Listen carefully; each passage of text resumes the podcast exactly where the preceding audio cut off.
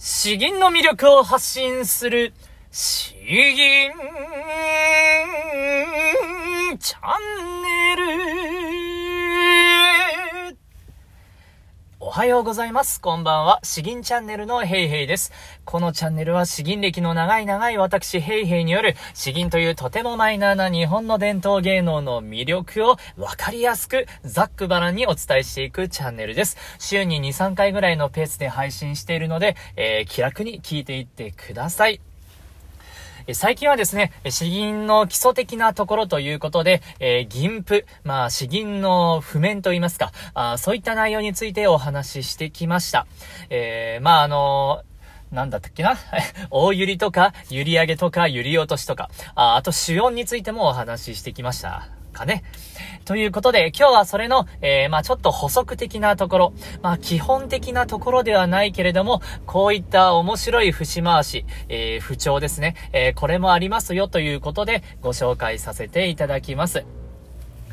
今日紹介する不調はですね、まあ、説調と言いますか、いろんな言葉があってちょっと僕も混乱してるんですけれど、えー、それはですね、えー、揺り上げのさらにパワーアップしたバージョン、えー、三段上げって呼ばれるもの。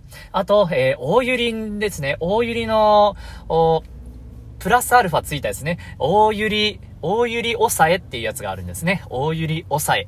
え大揺り落としとかとも言うらしいですですけれども、えーそういったもの。あとはもう一つ、えー銀代わり。これは特に独特ですね。これは最後の銀の中でも実際にやっていこうと思いますけれども、この3つ、えーご紹介させていただきます。まず、えー、揺り上げの進化バージョンみたいな感じですね。えー、三段上げと呼ばれるものがあるので、えー、こちらご紹介します。まず、揺り上げっていうのはどういうものだったかとお言うとですね、えー、どれにするかな。えー、東洋万里の秋、あ、これですね。東洋、この、おー、まっすぐ伸ばして、えーピンと上がる。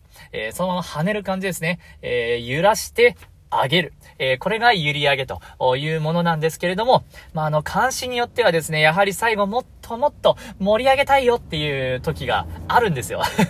で、そういう風に、えー譜面が、銀譜が付けられている時があります。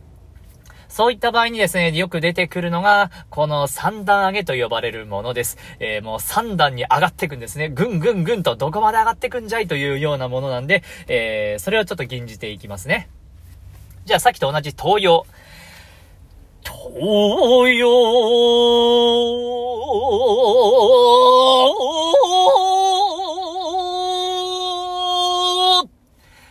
これが三段上げになります。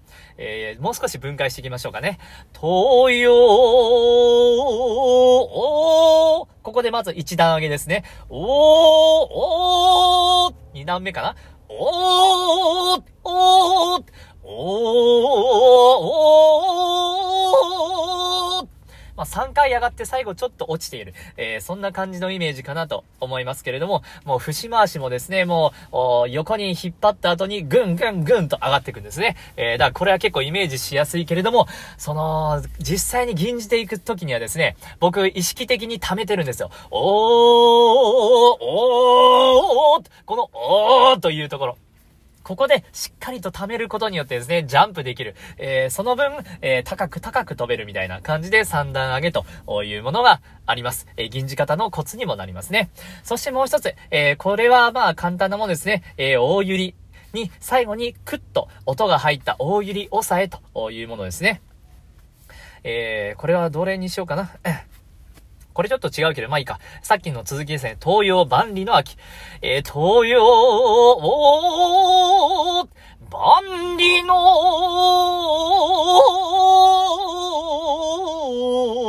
えーこれが普通の大揺りです。万里の、ここまでが普通で、お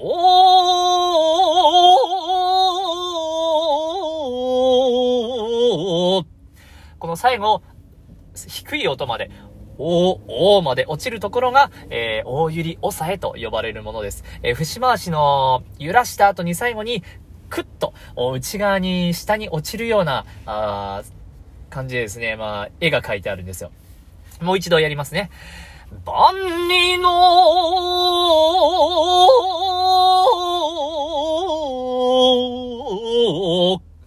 このグッグッって入るところ。これはですね、間違えると、まあ明らかにわかるんで、大会とかで忘れがちなんですけれども、気をつけていかないといけないところに、え、なります。まあ銀じるポイントとしてはですね、最後にドンドンって下がりたいんで、その一個手前で、ちょっと引っ張るんですね。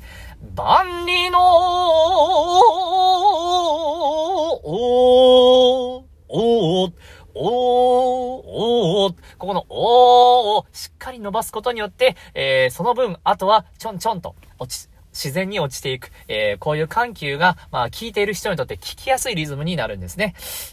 それをせずに、えー、ただのんべんだらりと、どんどんどんどんと下がっていくとですね、ちょっとなんか聞いてる人もなんかしっくりこないなという感じになるっぽいです。えー、ということで、大揺り抑え。そしてあと最後もう一つですね。えー、これは銀代わりというものです。銀代わり。えー、これは本当にどこにも属さない特徴的なものでして、えー、まっすぐ伸ばした後に、ダダンと一気に下がって、また戻って、まっすぐ伸ばすということですね。えー、もう溝みたいなもの、け、え、断崖絶壁のような感じですね。え、谷、谷といった方がいいんでしょうね。えー、これから銀じるところでも出てくるんですけれども、えー、禁酒場外車用に立つ、えー、この場外というところで出てきますね。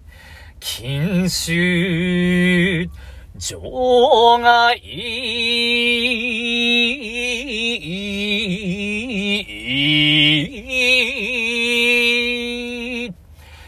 わかりましたかね？二段にわたって深く、深く落ちていくんですね。えー、この低音の響かせ方が気持ちいいんです。禁酒、場外、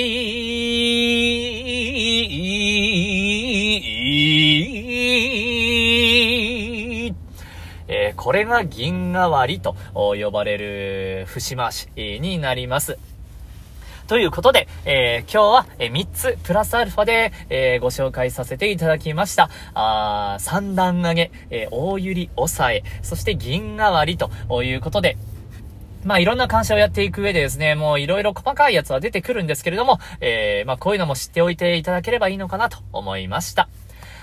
では、えー、お話はこんなところで今日、えー、一つ、銀をご紹介したいと思います。この銀代わりが入ってくる漢詩ですね。金州城下の作、え野木丸助、えー、この方の詩をご紹介させていただきます。203高地の戦い、えー、これは日、え日露戦争か。日露戦争で、えー、将軍を務められた結構賛否両論ある方なんですけれども、死を作らせれば一級だということで、その方の死になります。なかなか戦争の場面の死なので、えー、結構苦しい、重たい、暗い、え、そんなイメージの監視なので、こういう銀代わりが入ってきます。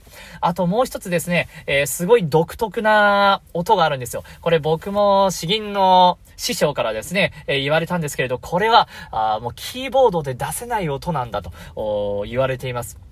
えー、気象転結のショーク、ショークですね。えー三戦草木、たた香料、十里、風生草し、新戦場。この十里、風生草し。この十里、風、風のところでですね、すごい、なんとも言えない音が出てきます。えー、これはぜひぜひ、えー、聞いてみてください。十里、風、生草しの風の部分ですね。えー、で、最後、生馬進まず、人語らず、禁州場外、車用に立つ。この禁州場外、場外で銀代わりが来ます。そして最後、車用に立つの車用。ここで、大揺り、抑えも入ってくるんですね。えー、なかなかちょっと応用編の効いたような監視になっておりますけれども、だからこそ表せるこの独特な雰囲気。この詩の雰囲気を、えー、味わっていただければと思います。あとは まあ、こないだお話しした主音、主音がどこにあるのか、大揺り、揺り上げ、揺り落とし、どこに入っているのか、そういうのを気にしながら聞いていただければ、より詩吟が楽しめるんじゃないかと思います。では、吟じていきますね。禁酒浄化の作、乃木マレスケ。参戦、草木、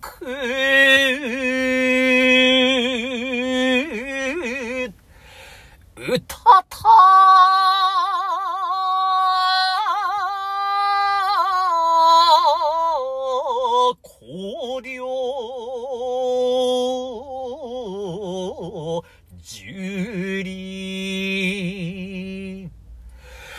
風生草し新戦場。せば進まず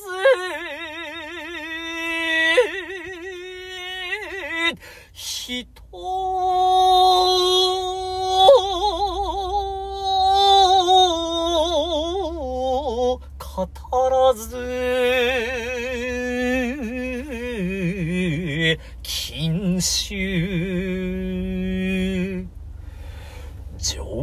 場外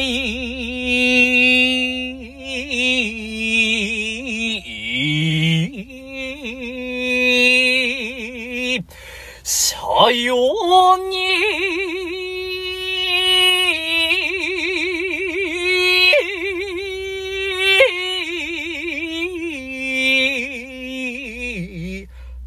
立つ